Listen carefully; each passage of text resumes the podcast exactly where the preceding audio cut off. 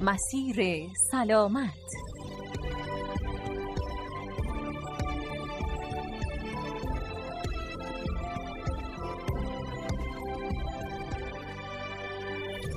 به نام خدایی که نعمت سلامتی رو به ما ارزانی داشت. دوستان گرامی علاقه مندان به مباحث بهداشتی و پزشکی سلام. به برنامه مسیر سلامت از رادیو اصفهان خوش اومدید. در برنامه امروز با یک اختلال رشدی و نحوه درمان اون آشنا میشیم.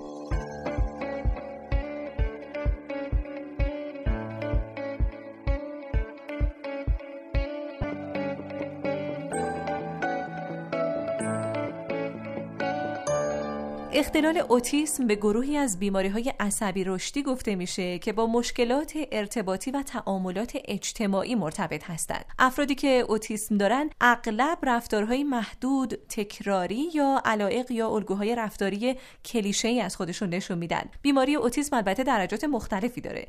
ممکنه فقط یه نقص ساده باشه که زندگی طبیعی بیمار رو تا حدودی محدود می‌کنه یا ممکنه ناتوانی شدیدی باشه که به مراقبت های اساسی نیاز داره. یکی از روش هایی که به وسیله اون به فرد مبتلا به اوتیسم کمک میشه تا کیفیت زندگیش در خانه و اجتماع بهبود پیدا کنه کار درمانیه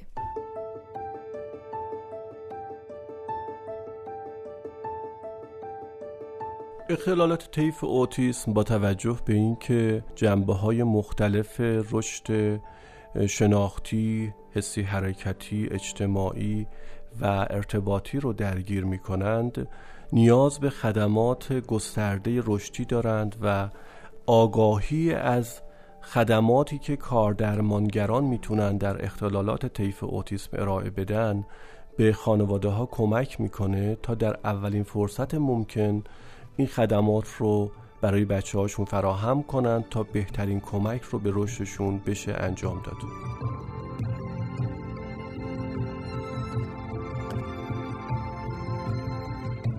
اختلال اوتیسم اختلالیه که در طی یک دهه اخیر سعی شده اطلاع رسانی در مورد اون بیشتر بشه تا خانواده ها بهتر بتونن این اختلال رو در فرزندانشون تشخیص بدن. ما امروز برای افزایش اطلاعاتمون در خدمت کارشناس محترم برنامه جناب آقای دکتر حسین سورتیجی کار درمانگر و عضو هیئت علمی دانشگاه علوم پزشکی اصفهان هستیم تا سوالاتمون رو از ایشون بپرسیم. آقای دکتر سلام عرض می‌کنم خدمت شما وقتتون بخیر. عرض سلام خدمت شما و همکاران بزرگوارتون. و همینطور عرض سلام و ادب خدمت شنوندگان محترم برنامه خوبتون. در خدمت شما هستم. بسیار ممنونم. آقای دکتر به عنوان اولین سوال ازتون می‌پرسم اختلال اوتیسم به چه طیف رفتاری اطلاق میشه؟ خب کودکان دچار اختلالات طیف اوتیسم اختلالات و مشکلاتی رو در ارتباط و تعامل اجتماعی که حالا می‌تونه این ارتباط کلامی باشه یا غیر کلامی همینطور در الگوهای رفتاریشون نشون میدن به بله. عبارت الگوهای رفتاریشون علائقشون و فعالیتهاشون غالبا تکراری و کلیشه‌ای میشه بله. و یک نواخت میشه و عمده علائمشون اینه که خب در حوزه های مختلف رشدی هم مشکلات گوناگونی در زمینه های حسی حرکتی شناختی پردازش حسی بله. و رشد حرکتی ظریف حتی درشت رو ممکنه داشته باشن. بله. درسته که این نوع کودکان دیر راه میفتن دیر صحبت می‌کنن یا حالا فعالیت های دیگه رو نسبت به بچه های دیگه یه مقدار دیرتر آغاز میشه؟ ببینید در مورد راه رفتن خیلی نمیشه مطمئن در مورد همه کودکان گفت بله. در حال بعضی کودکان دچار اختلال اوتیسم اگرچه بعضی از رفلکس ها و باستاب های رشدی رو دیرتر می‌تونن کنترل بکنند ولی مشکلات حرکتی درشتشون کمتر هست یعنی بله. می‌تونن به موقع شاید راه برن ولی در بسیاری از علائم دیگه وجود داره که تاخیر دارن مثلا تو نوزادیشون بله. ممکنه قانقون کردن صدا در آوردن اولیه دیر اتفاق بیفته این به خانواده کمک می‌کنه که سریعتر حواسشون جمع بشه ارز کنم که معمولا گفتار تک کلمه ای رو قبل از 16 ماهگی نمی‌تونن به دست بیارن بله. یا گفتار دو کلمه ای رو در دو سالگی نمی‌تونن به دست بیارن که این انتظاری که ما از کودکان به هنجار داریم, داریم. بله. و به صدا زدن نام خودشون در نوزادی و کودکی اول پاسخ نمیدن بله. و مهارت های زبانی اجتماعیشون خب پایین تره به طور مشخص میشه توجه رو جلب بکنه با اسباب بازیاشون در الگوی به هنجار بازی نمی‌کنن ممکنه فقط ردیفشون کنن بچینن و همینطور از نشانهای دیگه ای که والدین گرامی می‌تونن توجه کنن اینه که لبخند اجتماعی توشون خیلی دیرتر اتفاق میفته بله. و پاسخ هم نمیدن به لبخند دیگران بله ارتباط چشمی این کودکان چه صورته بله تو ارتباط چشمی هم مشکل دارن بله.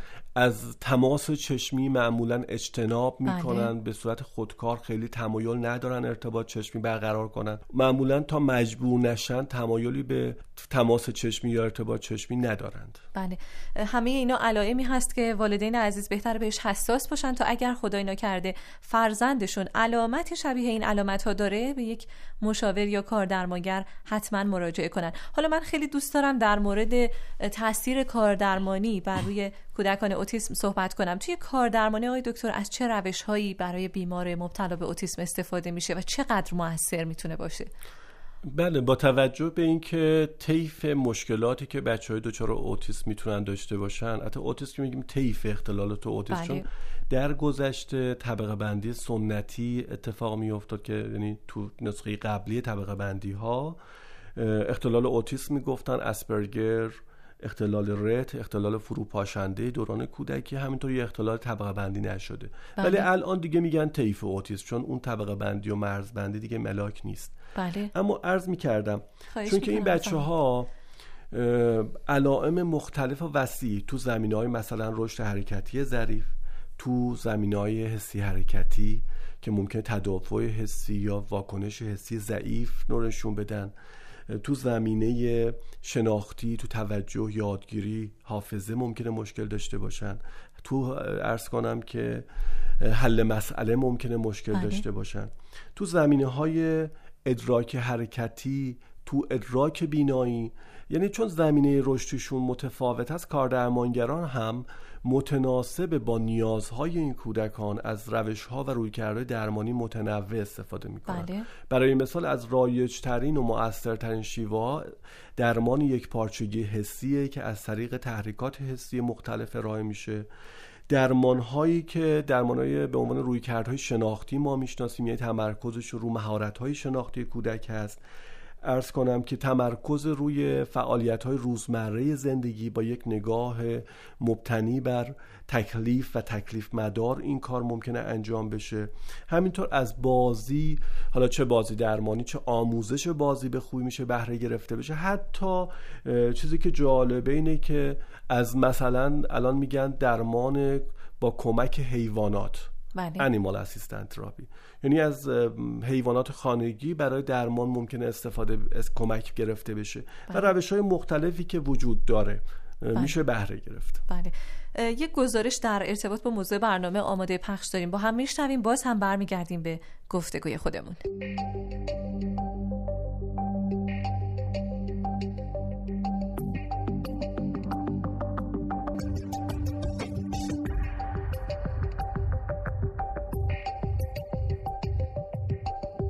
به نام خدا شنوندگان عزیز سلام. بنده همکنون در خیابان انقلاب در خدمت شهروند گرامی هستم که می‌خوام نظرشون رو راجع به موضوع برنامه بشنویم. خانم سلام. سلام. خوب هستید انشالله ممنون عزیزم مرسی. خدا رو ما موضوع برنامهمون راجع به اوتیسمه و می‌خوایم نظر شما رو در واقع بدونیم راجع به کاردرمانی و اوتیسم. شما اصلا کسی رو دارید اطرافیانتون؟ بله.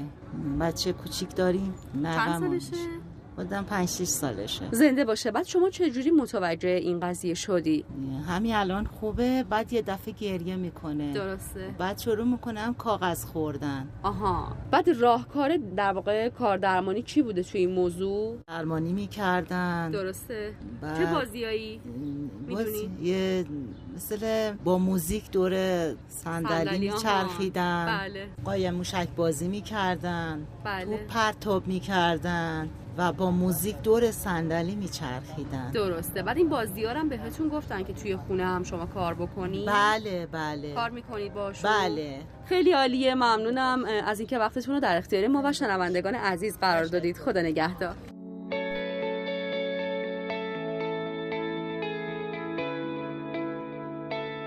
مسیر سلامت.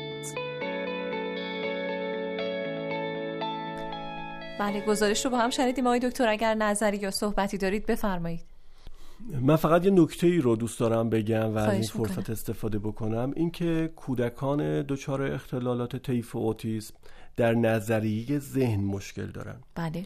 نظریه ذهن چیه و چرا انقدر توجه بهش مهمه؟ نظریه ذهن یعنی اینکه ما متوجه منظور و رفتار دیگران بشیم و بتونیم منظور خودمون رو به دیگران منتقل بله. بکنیم. اینکه ما نتونیم منظور دیگران رو عواطف دیگران هیجانات دیگران رو درست تشخیص بدیم باعث میشه که واکنش مناسب هم نداشته باشیم. اینو می‌خوام به تاکید بکنم که کودکان دچار اختلال اوتیسم در این زمینه مشکل دارن. بنابراین خیلی طبیعیه در این موارد که مثلا مادر داره گریه می‌کنه از چیز خیلی ناراحت هست کودک میخنده.